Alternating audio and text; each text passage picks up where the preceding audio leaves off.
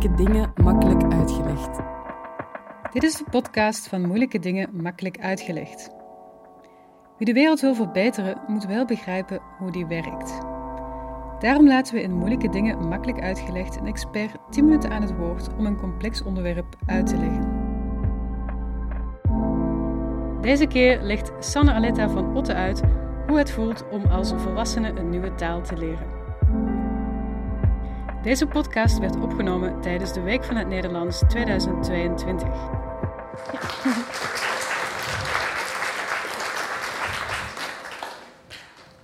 Goedenavond. Ik heb een uh, podcast gemaakt het afgelopen half jaar. En die heet Mijn Nederlandse Ik. En ik ga een beetje uitleggen hoe, uh, nou ja, wat, wat de vragen zijn die ik in deze podcast stel en hoe ik tot die vragen ben gekomen. Um, en met die, met die laatste vraag, of, of dus met die eerste vraag ga ik nu beginnen. Um, die ga ik ook even kort toelichten hoe, um, nou, hoe het komt dat ik bij dit thema kom. Want ik neem aan dat nog niemand in de zaal de podcast heeft gehoord. Uh, nee, ik zie geen handen. Dus uh, die is namelijk nu, ik denk een maand geleden, is die online gezet. Uh, bij Docs van NPO Radio 1 in Nederland. En ik begon met de vraag: beheersen wij een taal of beheerst een taal ons? Nou, en die vraag, dat is een vraag die ik eigenlijk al heel lang met me meedraag. Um, eigenlijk al nou, meer dan tien jaar. Um, ik kwam daarbij omdat ik op mijn achttiende in Frankrijk woonde en werkte als au pair. Uh, ik had daar een, een, via mijn taalschool had ik een hele groep au pair vriendinnen om me heen verzameld. En we waren een bond groepje van allerlei nationaliteiten. En onze gemeenschappelijke taal was Frans. Ook al spraken we dat zeker in het begin nog helemaal niet zo goed. Uh, maar wij wilden allemaal heel graag Frans leren. Dus we hadden afgesproken, dat gaan we nu gewoon doen. En zo kwam het dat ik mijn Amerikaanse vriendin Jessica pas na een half jaar Engels hoorde spreken. En dat was best wel een schok. Um, we waren crepes aan het bakken voor onze oppaskinderen uh, toen haar moeder belde. En zij nam de telefoon op. En op het moment dat zij in het Engels begon te praten, veranderde ze voor mijn ogen. Ze, ze werd een soort luie stoel. Uh, alles zakte een beetje. Dus haar stemhoogte zakte, haar, haar uh, gezichtsuitdrukkingen zakten, haar schouders. En ik had het gevoel dat ik al een half jaar bevriend was met iemand die ik maar deels kende. En nou, toen ze klaar was met bellen en weer in het Frans tegen mij begon, uh, was ze weer de Jessica zoals ik haar kende. Um, maar wat ik had gezien was iets wat me niet losliet. Want ik, ik vroeg me af of die verandering nu alleen maar te maken had gehad met dat Engels haar moedertaal was en dat ze zich dus comfortabeler voelde in haar moedertaal. Of dat er ook misschien een verschil zat tussen de talen. Dus uh, bijvoorbeeld Frans is een taal die je veel meer voor in je mond spreekt. Uh, terwijl Engels, zeker Amerikaans Engels, zit veel dieper in je keel. Waardoor je misschien je hoofd een beetje kantelt. Of je mond anders open doet. Waardoor je gezichtstrekken veranderen. Uh, en ook had ik het idee, dat het Engels uh, wat directer is, wat compacter. Voor, in Frans moet je vaak wat meer woorden gebruiken om iets uit te drukken. Uh, dus daar was ik zo een beetje over na aan het denken.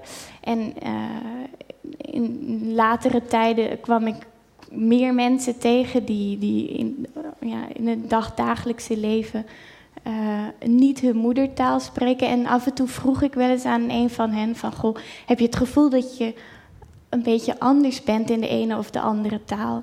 En de meeste van hen zeiden dus... Ja, ik voel me anders in iedere taal. Nou, dat is iets wat een beetje in mijn hoofd bleef hangen. En uh, afgelopen december kwam dat allemaal samen op eigenlijk op het moment dat ik, uh, of eigenlijk net voordat ik aan deze podcast begon. En dat had iets te maken met mijn huisgenootje toen. Want zij werkte in, in OCAN, eh, een onderwijsklas voor anderstalige nieuwkomers hier in Brussel. En uh, ik kende dat nog niet zo goed. Of ik, zij geeft dus Nederlandse les aan anderstaligen. En zij kwam iedere avond met zulke mooie, ontroerende, grappige verhalen thuis. Dat ik had besloten dat ik daar iets mee wilde doen. Dat ik daar eigenlijk een podcast over wilde maken. Over haar klas en hoe het is om dan in zo'n context Nederlands te leren.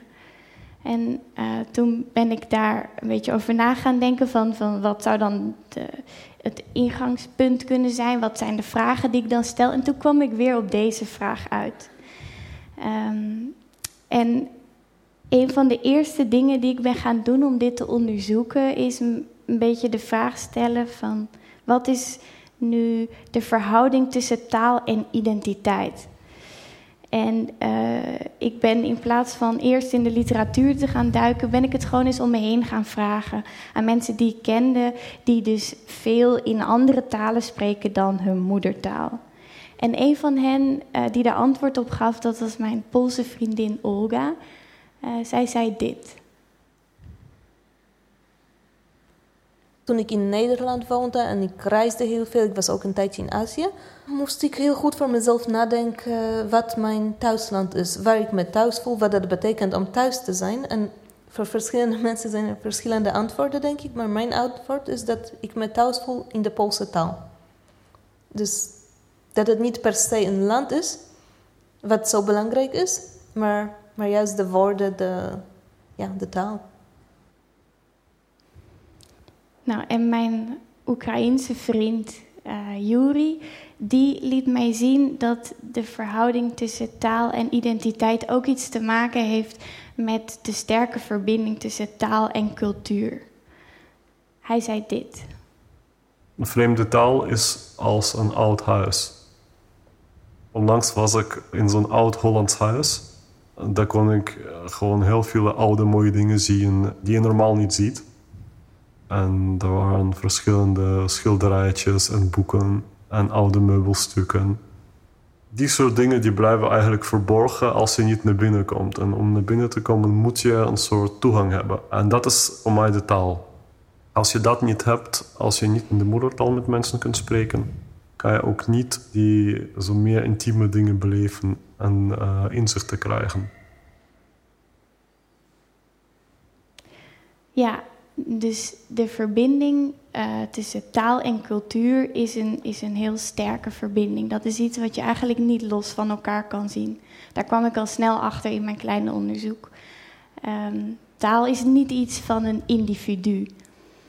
En juist omdat het zo sterk ook verbonden is met cultuur, uh, zou je ook kunnen zeggen dat taal een onderdeel is van onze identiteit. Want cultuur is ook een onderdeel van onze identiteit. En dat kwam ik dus ook weer tegen uh, in de literatuur. Toen ik ging lezen over, dus in wetenschappelijke artikelen over meertaligheid. Um, daar kwam ik op een gegeven moment um, bij het, het begrip taalidentiteit. Dus er is daadwerkelijk een taalidentiteit volgens taalkundigen. Er zijn meerdere identiteiten die worden onderscheiden.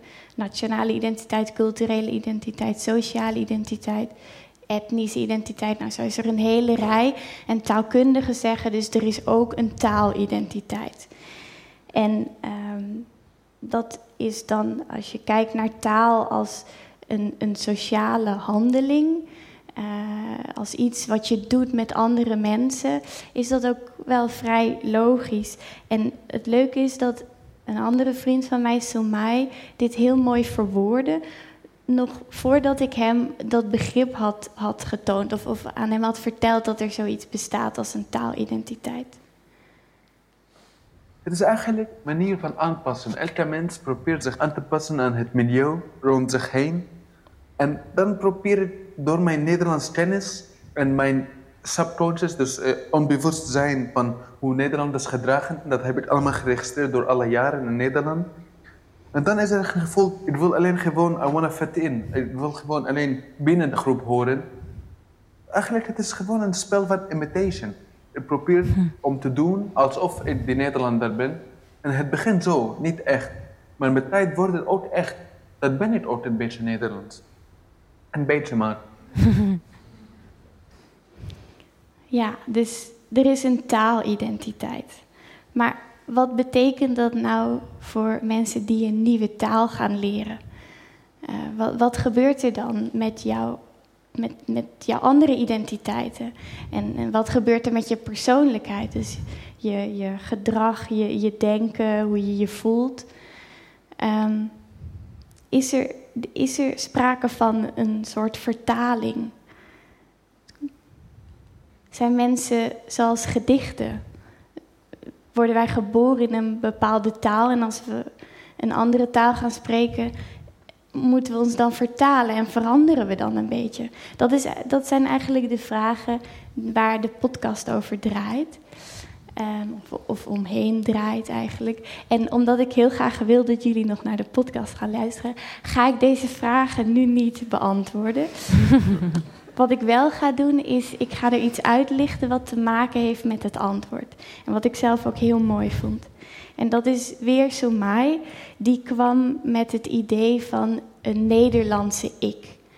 Uh, en, en dat beeld gebruikte hij om te laten zien dat er in hem iets nieuws was ontstaan op het moment dat hij Nederlands had geleerd. En ik vroeg aan hem hoe zijn Nederlandse ik zich verhield tot zijn Syrische ik, want hij komt uit Syrië. En uh, toen antwoordde hij dit. Het is net als waterkleur. Je hebt rood, dat is Syrisch, dan gooi je wat blauw en dan men het. Maar misschien is het niet precies want ja, het, het heeft twee aspecten. Dat aspect dat het wordt allebei gemengd. En het tweede aspect dat er is toch een separatie. Er is wel ergens een lijn dat eigenlijk Nederlands is. En een lijn dat Syrisch is. En dit sluit heel mooi aan bij iets dat ik vond in die artikelen over taalidentiteit. Dat is dit. Dit is een taalportret. Ik vond het fantastisch. Um, het is een onderdeel van een, van een onderzoeksmethode eh, dat is ontwikkeld om, om te kunnen onderzoeken wat een taalidentiteit voor een persoon betekent, gewoon in het dagelijks leven. En uh, wat ze doen is, de onderzoekers geven meertalige mensen een, een silhouet, een open silhouet, een leeg silhouet. En dan mogen die mensen zelf die gaan inkleuren. En dan voor iedere taal die ze spreken, kiezen ze een kleur. En dan komt er een portret uit waar je aan kan aflezen wat de verschillende talen, of welke plek de verschillende talen op dat moment in diens leven of dierleven inneemt. En ja, ik vond dat zo mooi hoe Soumai daar zelf op was gekomen. Dat dat bij hem is dat dus een soort blur zoals hij het eerst zei. Dus die, die verschillende waterkleuren door elkaar heen. En toen kwam hij daarop terug en zei: Ja, nee, maar er zit toch ergens een scheiding. Um, ja, dus dat wordt hier ook heel mooi in weergegeven. Dat sommige dingen overlappen en sommige dingen zijn echt gescheiden van elkaar. Um, hiermee ga ik afsluiten. Ik laat jullie nu achter met een paar open vragen ben er ook best snel doorheen gegaan. Maar ik hoop toch dat jullie. Ik heb, dat ik jullie interesse heb gewekt en nieuwsgierigheid voor de podcast. Je kan hem vinden als je googelt op Mijn Nederlandse Ik podcast. Of als je bij Spotify of een andere podcast-app naar Docs gaat en dan aflevering 86. Daarin hoor je veel van de sprekers die je vanavond al hoorde. Uh, en nog meer. Dank jullie wel voor het luisteren.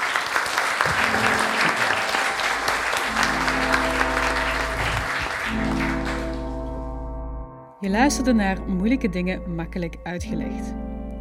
Mijn naam is Selma Fransen en dit evenement organiseerde ik samen met Curieus, De Buren en Mo. Wil je graag reageren of een evenement bijwonen? Kijk dan op de Facebookpagina van Moeilijke Dingen Makkelijk Uitgelegd.